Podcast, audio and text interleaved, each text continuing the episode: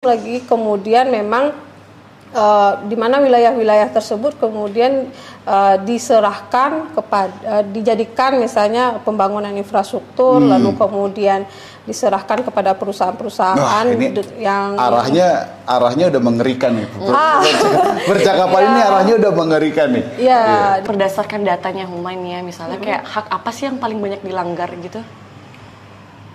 Semuanya sih ada. Oh ya? Itu semuanya. Kita identifikasi.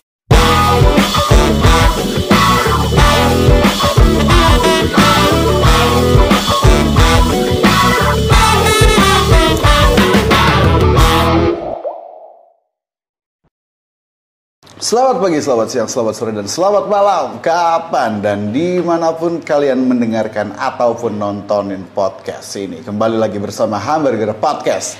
Joke is not a crime. Dan hari ini kalau... Ya, tepuk tangan dulu boleh dah. Ini kedengeran gak sih tepuk tangannya di sini? Biar kita... Penonton dahsyat. Sekali-kali keren gitu ya, banyak tepuk tangannya. Dan... harus keren karena hari ini kita di satu tempat yang keren banget tuh.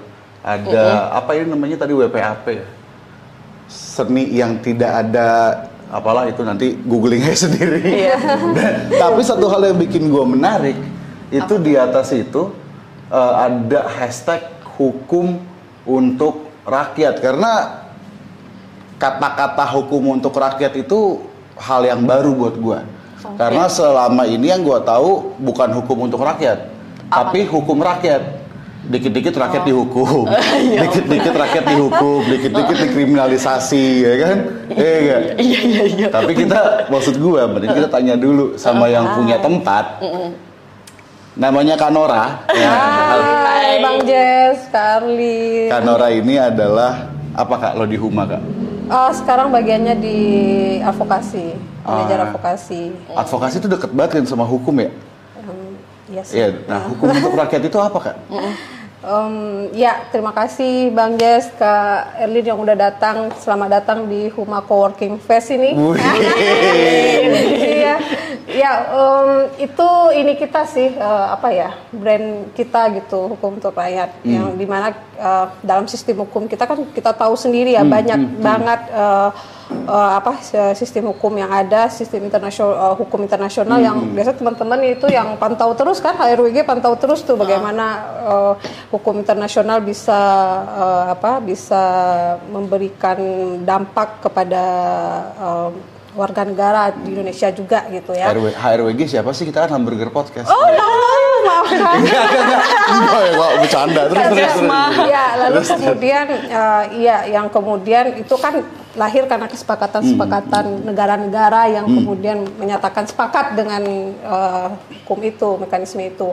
Lalu kemudian di negara, di Indonesia lah misalnya ya, itu kemudian juga ada hukum yang kemudian dilahirkan oleh pengambil kebijakan. Kita ada eksekutif dan legislatif ya, yang membuat hukum yang tujuannya cuma untuk rakyat kan, untuk rakyat.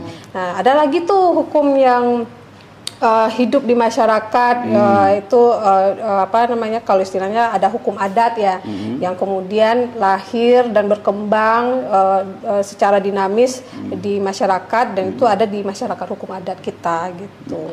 Masyarakat hukum adat, oke. Nah ini menarik nih. Sebelum lebih lanjut ya diskusi kita tadi soal perhukum-hukuman itu, gua rasa penting buat kita cari tahu atau kita dikasih tahu lebih lanjut. Sebenarnya Kak, apa sih yang dimaksud dengan masyarakat hukum adat? Ya. Siapa-siapa aja yang dimaksud dengan masyarakat hukum adat gitu. Dan hak-haknya. Ya, satu-satu lah. Satu ya. Satu. Biar kan orang nggak bingung jawab yang mana dulu ya. Iya, bingung memilih. Ya, memang istilah masyarakat adat, masyarakat hukum adat, masyarakat tradisional itu adalah istilah yang kemudian digunakan secara bergantian. Nah, di dalam konstitusi kita sendiri itu kan ada dua istilah ya. Di dalam Undang-Undang Dasar itu ada dua istilah, yaitu kesatuan masyarakat hukum adat di pasal 18B ayat 1 dan di pasal pasal 28I ayat 3 itu masyarakat tradisional. Tapi kemudian dalam perkembangan diskursus, ada juga yang memakai karena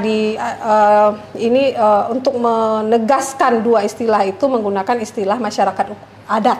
Diskursus gitu. Apaan sih, Kak? Bukan tadi kan diskusi-diskusi gitu ya, perkembangan wacana, diskusi segala macam. Jadi menggunakan istilah untuk menegaskan dua istilah tadi, kesatuan masyarakat adat dan masyarakat tradisional, itu menjadi masyarakat adat. Jadi akhirnya sekarang terma yang lebih suka dipakai akhirnya masyarakat adat gitu ya. Itu secara bergantian dipakai aja gitu ya. Nah, kemudian tapi yang menjadi hal yang penting itu adalah bagaimana itu pun istilah itu digunakan secara bergantian, tapi definisi terkait dengan masyarakat adat itu harus memenuhi 3 unsur gitu. Apa aja? Jadi ngomong kamu ini komunitas ini masyarakat adat atau bukan gitu, itu dia dilihat dari unsur-unsur yang ada di dalam masyarakat itu gitu. Apa aja tuh, Kak, unsurnya, Kak? Unsurnya itu ada komunitas yang hidup dalam ikatan keturunan.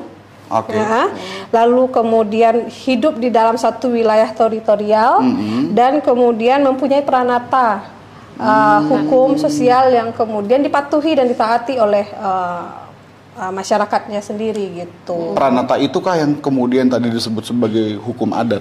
Ya, hukum adat yang kemudian secara sosial itu yang kemudian dalam implementasi berkehidupan sosial, budaya, ekonomi mereka terapkan di dalam kehidupan mereka gitu. Kalau misalkan nih, Kak, satu masyarakat hidup dengan hukum adatnya, hukum negara nggak berlaku tuh di situ atau gimana? Nah, itu yang kemudian kalau Huma sendiri istilahnya itu adalah pluralisme hukum ya. Pluralisme hukum. Jadi satu masyarakat walaupun masyarakat adat tapi kemudian ada hukum negara tetap bisa hidup di sana gitu kan. Tapi mereka juga punya hukum mereka yang kemudian mereka taati gitu di dalam ininya kehidupan mereka gitu, dan mereka menghargai juga hukum-hukum yang lain gitu. Gitu. Dalam satu kelompok masyarakat adat nih, misalkan, Kak, adalah satu kelompok masyarakat adat gitu ya. Mereka punya peranatanya sendiri, mereka punya peranata sosialnya sendiri, mereka akhirnya punya sistem hukum adatnya sendiri. Lalu dalam keseharian mereka itu sebetulnya yang lebih berlaku tuh hukum yang mana? Hukum adatnya atau hukum nasionalnya? Tentu hukum adatnya ya, hukum adatnya, karena kemudian kalau misalnya mau bilang siapa masyarakat adat, ya mereka yang kemudian hidup secara berdasarkan hukum yang hidup di mereka gitu. Ketika kemudian mereka berurusan dengan negara, ya mereka menggunakan hukum negara. Ketika misalnya mereka perlu identitas sebagai warga negara, ngurus KTP ya pakai hukum negara dong gitu. Atau kemudian apalagi ya BPJS ya pakai hukum negara. Mengakses hak privat mereka menggunakan hukum negara. Tapi dalam kehidupannya tentu kemudian mereka menggunakan secara berhidup bersosial, lalu ekonomi dalam misalnya mengelola sumber-sumber kehidupan mereka itu menggunakan hukum adat mereka. Gitu. Ya, tapi berarti tadi 3 unsurnya itu yang kalau misalnya melengkapi 3 unsur tersebut baru bisa dikatakan masyarakat adat gitu ya kan? Iya. Tapi kalau salah satunya enggak berarti enggak gitu kan? Iya. Iya kan? Nah, terus kayak berarti itu udah menjawab siapa aja kan yang bisa menjadi masyarakat adat. Nah, terus yang disebut sebagai masyarakat adat. Nah, terus satu hal lagi, jadi kadang istilah masyarakat adat juga kemudian digunakan oleh banyak pihak ya untuk kepentingan mereka masing-masing. Jadi Huma sendiri itu memang punya indikator sendiri kemudian melihat bahwa itu masyarakat adat yang bisa dinampingi atau tidak. Misalnya kayak kerajaan dan kesultanan mereka juga mengidentifikasi diri sebagai masyarakat adat kan. Tapi di dalam satu sisi misalnya Huma dan beberapa dengan koalisi itu tidak mengidentifikasi mereka sebagai masyarakat adat. Kenapa tuh, Pak? Nah, kenapa? Karena kemudian ada 2 hal sih. Karena kerajaan dan kesultanan tidak memiliki hubungan langsung dengan lingkungannya. Nah, kalau kita bicara masyarakat adat, dia mempunyai hubungan yang dekat dengan alamnya. Yes. Tidak hanya bicara soal ekonomi, tapi bagaimana itu adalah sebuah entitas mereka untuk menjaga eksistensi mereka. Lalu kemudian juga ketika kemudian sebagai apa namanya menjaga entitas, lalu sebagai tempat mereka untuk melaksanakan ritual-ritual spiritual budayanya gitu. Jadi kepercayaan gitu leluhurnya. Lalu ada obat-obatan juga yang kemudian mereka ini kan ada obat-obat tradisional yang kemudian di alam mereka. Jadi secara tidak langsung termasuk juga ini ya baju pakaian adat gitu ya. Benar. Memang untuk semua ritual lah kan, untuk menyiapkan semua ritual sehingga kemudian secara tidak langsung karena kedekatan dengan alam itu mereka akan menjaga alamnya. Ketika alamnya rusak maka semua agenda adat itu akan terganggu gitu ya. Berarti kan negara itu sebetulnya sangat menghormati masyarakat adat, sangat menghargai masyarakat adat. Coba bayangin, setiap 17 Agustus kita pakai baju adat, setiap hari Kartini kita pakai baju adat. Bahkan kemarin anaknya presiden kawin aja, foto prewednya pakai baju adat. Berarti masyarakat adat di Indonesia itu sangat diagungkan, dimuliakan gitulah ya kira-kira ya. Masyarakat adat kan bukan bicara soal bajunya aja ya. Iya. Bukan bicara soal kita pakai baju terus kemudian berarti kita menghargai masyarakat adat. Salah lagi. Lalu bukan bicara soal kita bisa bahasa daerah gitu kan, sekedar itu. Tapi kemudian apakah pertanyaannya apakah masyarakat adat hari ini benar-benar merasa jadi bahagian dari negara ini gitu? Kenapa jadi bagian dari negara ini? Itu ketika kemudian mereka memang merasa diagungkan oleh negara ini kan gitu, diakui keberadaannya, diakui keberadaan bukan berarti kemudian mereka pakai baju adat berarti mereka sudah diakui, tidak gitu kan, karena kemudian ada hak-hak yang melekat ke mereka yang sebenarnya juga harus turut diakui. Hak-hak seperti apa gitu kan. Sebagian besar gitu negara Indonesia ini adalah wilayah adat gitu. Tapi kemudian, apakah kemudian sudah diakui oleh negara? Belum semua. Belum lagi kemudian memang di mana wilayah-wilayah tersebut kemudian diserahkan kepada, dijadikan misalnya pembangunan infrastruktur, lalu kemudian diserahkan kepada perusahaan-perusahaan yang arahnya udah mengerikan nih. Percakapan ini arahnya udah mengerikan nih. Tapi nih gue pengen nanya Kak. Tadi kan Kak Nora sempat mention gitu ya, soal hak-hak masyarakat adat. Apa sih Kak yang dimaksud dengan hak-hak masyarakat adat Kak? Ya, hak yang melekat kepada masyarakat adat itu sendiri. Misalkan? Ya, hak atas wilayahnya, hak terhadap budaya spiritualnya, hak perempuan adatnya, hak perempuan adatnya itu ada hak kolektif perempuan adat, lalu kemudian hak pemuda adat, apalagi hak terhadap lingkungannya gitu. Jadi ada beberapa hak yang kemudian melekat kepada masyarakat, lalu kemudian hak untuk menentukan diri sendiri.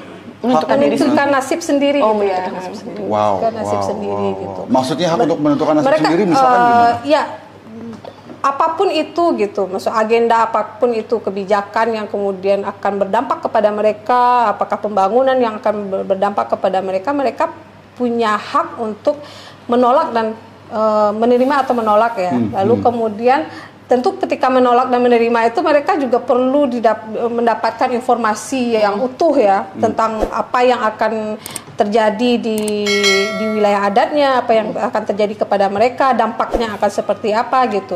Ya berikan konsen kepada mereka untuk menentukan pilihan itu gitu. Tapi kayak berdasarkan datanya Huma ya, misalnya kayak hak apa sih yang paling banyak dilanggar gitu? Semuanya sih ada. Itu semuanya kita identifikasi. Iya, karena itu saling berhubungan sih. Jadi kita ketika bicara misalnya hak atas wilayahnya, maka akan terganggu tuh masalah hak spiritualnya karena wilayahnya dirampas gitu ya. Mereka kemudian melakukan ritual-ritual spiritual akan terganggu karena wilayahnya udah nggak ada. Lalu kemudian hak perempuan adat yang kemudian wilayah itu menjadi tempat mereka untuk mengembangkan pengetahuan pangannya dan misalnya obat-obatan dan segala macam juga terganggu ketika wilayahnya udah dirampas atau dirusak gitu. Maksudnya emang banyak wilayah-wilayah adat yang dirampas, Kak? Ya. Banyak. Contohnya, data menunjukkan ya. Contohnya? Aku misalnya di ini ya, di Sumatera Barat gitu ya, ada perkebunan sawit masuk gitu kan, lalu kemudian kan negara memberikan izin ya, memberikan izin HGU, tapi kemudian hak guna usaha gitu, tapi kemudian itu di tanah ulayatnya masyarakat adat gitu, tanah ulayat. Dan di satu sisi masyarakat itu tidak mendapatkan informasi yang clear gitu ya, maksudnya ketika kan HGU diserahkan ke negara gitu, menjadi tanah negara kemudian menyerahkan dalam bentuk ke perusahaan dalam bentuk HGU. Nah, proses-proses setelahnya itu kan sebenarnya di mereka tidak ada pengetahuan itu, makanya timbullah konflik ya. Mereka minta haknya itu karena itu di tanah ulayat. Lalu kemudian mereka beranggapan bahwa ketika HGU habis itu kan kembali lagi ke tanah tanah adat, tapi kenyataannya dalam kebijakan itu kan udah jadi tanahnya negara gitu. Jadi kira-kira gini ya, kira-kira kalau mau disederhanain, negara ngerampas tanahnya masyarakat adat, terus dikasih ke perusahaan.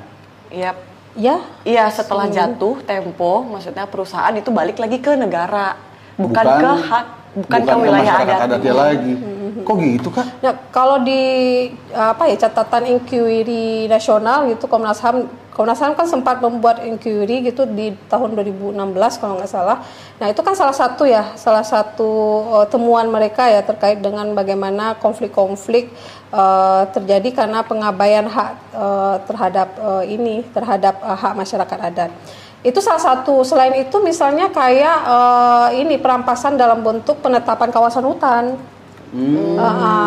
Kawasan hutan lindung ditetapkan, lalu hutan konservasi gitu ya, taman nasional dan segala macam ditetapkan, tanpa kemudian dilihat di sana ada masyarakat adat yang hidup gitu. Lalu jadi tanpa persetujuan gitu ya. Jadi gue pikir tadi di awal-awal sebelum ngobrol sama lo, Kak, gue pikir masyarakat adat itu udah begitu diagungkan, udah begitu dipenuhi hak-haknya, udah begitu dihargai gara-gara presiden suka pakai baju Papua, anaknya juga pakai baju Papua gitu-gitu. Ternyata enggak ya? Malah ternyata udah dibilang itu flexing. Malah ternyata faktanya ini ya, tanahnya malah dirampasin, dikasihin ke perusahaan. Tapi emang selalu begitu, Kak, polanya, Kak? Polanya begitu sih modelnya ya. Makanya kemudian perjuangannya sih panjang ya. Kemudian kita juga berharap negara memberikan pengakuan gitu kepada masyarakat adat gitu melalui kebijakan yang jelas gitu, yang pasti gitu, sehingga kemudian konflik-konflik ini bisa diminimalisir ya. Tapi kan kemudian memang politik hukumnya nggak berpihak kepada masyarakat ya. Dari udah berapa periode gitu, udah 3 periode gitu ya pemerintahan, RUU masyarakat adat pun sampai sekarang belum disahkan gitu. Tapi kan udah ada RKUHP yang disahin jadi KUHP. Lah kan gini, RKUHP itu kan kemudian di dalamnya ada soal living law. Living law itu kan kalau diterjemahin adalah hukum yang hidup di masyarakat. Berarti sebetulnya RKUHP itu mengakomodir hak-hak masyarakat adat dong. Enggak begitu juga sih. Enggak. Terus gimana? Iya, yang di KUHP itu sebenarnya bukan itu yang diharapkan oleh masyarakat adat itu. Bukan itu yang diharapkan. Bukan kemudian negara mengakui hukum-hukum mereka dalam perda gitu, kemudian menerapkannya. Ya, ketika aku bilang hukum adat itu adalah hukum yang hidup di masyarakat yang sifatnya dinamis gitu ya. Dinamis dan itu berkembang. Ketika kemudian itu ditetapkan gitu, itu pertama. Ketika ditetapkan dia kan akan jadi kaku ya penerapannya juga. Lalu kalau hukum adat itu kan untuk masyarakat adat yang di satu wilayah, dan itu kemudian penegakannya juga masyarakat di situ gitu. Nah, ketika ini diperdakan itu kan ada campur tangan negara untuk dalam proses penegakannya ya. Nah, itu yang kemudian gimana ya kalau malah kedaulatannya diambil ya, direbut, iya, dikikis perlahan-lahan dari masyarakat adat, iya, gitu ya. Nah, gimana caranya hukum adat ditegakkan oleh orang yang nggak paham adat di sana misalnya? Nah, ya, jadi pertanyaannya gitu, kayak jadi ada kepentingan apa nih dari KUHP kan? Nggak tahu aku. Ada kepentingan apa ya? Masa nggak tahu sih kan? Masa sih? Masa sih? Masa Huma nggak tahu? Ya jadi begitu. Nah, sebenarnya kan yang diinginkan itu bagaimana negara memberikan pengakuan keberadaannya dan menghargai hak-haknya gitu ya, hak-haknya gitu. Jadi ketika kemudian misalnya ada gitu, dan kemudian pengakuannya nggak perlu bersyarat lah gitu ya. Ini kan hari ini yang ada sih beberapa kebijakan tentang pemberian pengakuan ke masyarakat adat, tapi kan bersyarat dulu gitu. Mereka harus diakui dulu di perda, lalu ada proses berikutnya, kemudian itu baru masyarakatnya aja, lalu belum haknya, nanti haknya beda lagi prosesnya, prosedurnya. Jadi mereka harus menghadapi berlapis-lapis proses dengan waktu yang lama, dengan biaya yang besar untuk mendapatkan pengakuan terhadap haknya gitu. Tunggu. Buat mendapat pengakuan itu juga butuh biaya. Iyalah. Karena kemudian mereka harus terlibat dalam proses legislasi gitu. Masyarakat adat ini, teman-teman. Proses legislasi itu gimana? Ya, jadi kan hari ini kebijakan yang ada itu kan masyarakat adat itu diakui ketika kemudian diatur di dalam perda. Nah, perda itu di kabupaten atau di provinsi ya. Nah, kan kesadaran dan untuk kemudian memberikan pengakuan oleh pemerintah daerah ke masyarakat adat itu kan belum kebijakan yang populis gitulah ya. Sehingga kemudian mereka harus harus terlibat dalam proses-proses legislasi, jadi melobi legislasi untuk membuat kebijakan itu, atau kemudian eksekutif untuk melahirkan kebijakan itu. Jadi prosesnya mereka jadi harus terlibat dalam proses-proses itu. Tentu ketika mereka terlibat, biaya akan keluar kan, menemui ini, menemui itu, kemudian proses lobby dan segala macam. Kak, tadi Kak Nora udah ngejelasin tuh panjang lebar bahwa dalam praktiknya setiap hari masyarakat adat tanahnya dirampas, kemudian hak-haknya kerap tidak diakui, pelanggaran terhadap hak-haknya masyarakat adat kemudian juga akhirnya jadi kayak ada domino efek ya, melanggar hak yang satu kemudian berdampak ke hak-hak yang lain. Belum lagi ketika mereka ingin diakui, lalu kemudian akhirnya mereka justru harus keluar duit banyak dan segala macam, karena dia harus proses yang panjang, ribet, dan membutuhkan biaya banyak. Kenapa sih Kak, ada apa sih penyebab dibalik sederet atau setumpuk atau segelonggong pelanggaran-pelanggaran yang kerap diberikan kepada masyarakat adat ini Kak? Ya, yang satu, apakah itu ketidakmampuan pemerintah buat menangani masyarakat untuk memenuhi hak masyarakat adat, atau ketidakmauan? Kan kadang-kadang jawabannya tinggal ada dua tuh, tidak mampu atau tidak mau. Nih jawabannya yang mana Kak? Kira-kira, atau ada jawaban lain? Iya, politik hukumnya nggak berpihak ya ke masyarakat adat gitu. Berpihaknya ke siapa? Karena gini ya, misalnya RUU masyarakat adat yang itu udah zamannya Presiden SBY gitu ya. itu dia masuk prolegnas gitu, masuk prolegnas, tapi sampai sekarang ya gitu aja, masuk prolegnas ya udah gitu. Setiap tahun itu masuk prolegnas ya udah segitu aja, nggak ada perkembangannya. Berarti nggak ada political will-nya? Nggak ada political will-nya gitu untuk kemudian benar-benar menggarap ini apa nama satu buah kebijakan yang memberikan perlindungan, penghormatan, pengakuan kepada masyarakat adat. Di satu sisi benar bahwa apa namanya? Ya wilayah-wilayah adat ini karena memang luasnya cukup besar gitu, memang jadi sasaran untuk agenda-agenda pembangunan infrastruktur dan investasi-investasi rakus ruang lainnya gitu. Jadi berarti sebetulnya jawabannya adalah pemerintahnya tidak berpihak ke masyarakat adat, tapi berpihaknya ke pembangunan. Disimpulkan saja. Kan gue ini kan kalimat tanya. Iya atau enggak? Iya. Kondisinya begitu hari ini.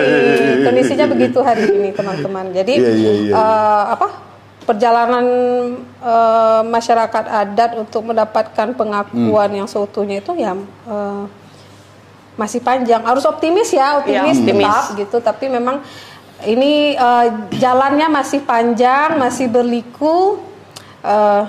Ya mudah-mudahan tetap dengan semangat itu gitu. Oke. Satu pertanyaan terakhir. Gue penasaran banget. Dari tadi sekitar 5-10 menit terakhir kita bicara soal pengakuan gitu ya. Kadang-kadang juga soal pengakuan ini suka jadi masalah tuh. Pacaran gak diakui, akhirnya sakit hati, putus gitu-gitu ya. Kira-kira kan kayak gitu. Pengakuan ini kan dalam konteks masyarakat adatnya juga nggak kunjung diakui, alih-alih diakui malah hak-haknya dirampas gitu. Sekarang di titik itu, apakah keinginan untuk diakui itu memang ada di seluruh masyarakat adat, atau jangan-jangan ada masyarakat adat yang kayak udah fed up, udahlah, gue udah capek lah, gue minta diakuin sama negara, toh gue sekarang juga bisa hidup baik-baik aja misalkan. Ya. Kalau pengakuan sebenarnya di konstitusi kita mengakui kan, pasal 18 ya, 18 dan 28i. Nah, 28 itu. Mengakui keberadaan masyarakat adat. Cuma dalam pengakuan itu kemudian harus memberikan PR lagi kepada masyarakat adat gitu untuk mendapatkan mempertahankan hak-haknya itu gitu. Jadi ada PR, mereka harus diakui melalui perda, lalu kemudian ada PR mereka harus mengakses, beda ada sektoralnya lagi ya, hutan adat ajukan hutan adat, lalu hak komunal ajuin hak komunal lagi ke ini. Jadi proses itu sih sebenarnya yang perlu kemudian disederhanakan bagi masyarakat adat ya sebenarnya. Bagaimana kemudian hak-hak mereka itu dapat diakui. Apa sih istilahnya Mas Erwin? Jadinya nggak pengakuan kan? Apa Mas Erwin? Lebih soal pengakuan, tapi soal bagaimana seperti layaknya warga negara gitu kan. Warga negara dianggap sebagai penduduk cukup dengan KTP. Iya. Proses legislasi dan ya. Jadi pengakuan clear sudah ya, pengakuan clear di konstitusi kita, tapi bagaimana ini negara punya komitmen untuk mengidentifikasi masyarakat adat, tentu kemudian berdasarkan persetujuan mereka ya, berdasarkan bagaimana mereka mengidentifikasi diri mereka sendiri sebagai kesatuan masyarakat adat, dan itu cukup gitu, tidak perlu lagi ada proses-proses panjang gitu. Dan ketika mereka sudah mereka masyarakat adat gitu ya, mereka menyatakan diri masyarakat adat, mereka masyarakat adat, apa hak-haknya yang mengikuti itu ya sudah gitu, dihargai gitu loh. Hak-haknya dihargai gitu, karena terhadap wilayahnya, terhadap pengetahuannya, terhadap kebudayaan, terhadap spiritual mereka, itu dia dihargai. Dan ketika kemudian ada proses-proses pembangunan lah, apalah namanya, yang kemudian akan menyasar mereka, akan menjadikan mereka terdampak, ya mereka harus dilibatkan sejak awal. Libatkan masyarakat adat. Jadi berarti itu ya yang perlu dilakukan adalah bagaimana memastikan pelibatan masyarakat adat juga terhadap hal-hal yang berdampak langsung kepada mereka. Dan tentu saja bagaimana juga kita perlu mendorong pengesahan RUU MHA itu ya. Iya, benar. gitu. Begitu. Aduh pusing tau. Lebih banyak PR masyarakat adat daripada PR pemerintah. Iya bener tuh. Itu maksud ya, gua. Iya bener-bener. Kan? Dalam satu sisi itu dalam yang terjadi sisi, hari ini iya. Kan. Dalam maksudnya, satu sisi ketika konstitusinya sudah menjamin dan sudah mengakui masyarakat adat. Iya. Konstitusi itu kan sebetulnya landasannya negara. Iya. Ya kan. Berarti yang harusnya menjalankan konstitusi itu penyelenggara negara, ya, bukan malah masyarakatnya. Harusnya penyelenggara negara yang proaktif, ya, bukan malah prosesnya disulitkan buat si masyarakat ya. Ada. Hah, kayaknya gitu ya udah lumayan lama juga kita ngobrol. Jadi stop lu, Bang Jess, daripada mati penasaran nih. Ini dari tadi kayak penasaran banget sama 4 orang yang di belakang kita ini. Ini siapa aja sih Kak Nora? Kayak penasaran banget supaya dari sini. Ya, ini semua adalah anggota-anggota Huma, pendiri perkumpulan Huma. Jadi ini ada Pak Roni, ada Pak Hedar, Pak Edison dan Pak Tandio. Jadi anggota Huma yang dulu kemudian ya membangun Huma lah sampai ke titik hari ini. Dan aktivis Huma juga. Iya. Ya, iya dong. Kan udah berdiri. Ya. Asal enggak. Ya, yang mempersiapkan Huma dan mengawal Huma sampai ke titik. Oke. Terima kasih. Terima kasih Kak Nora. Udah lah pas itu udah selesai. Terima kasih. Bye.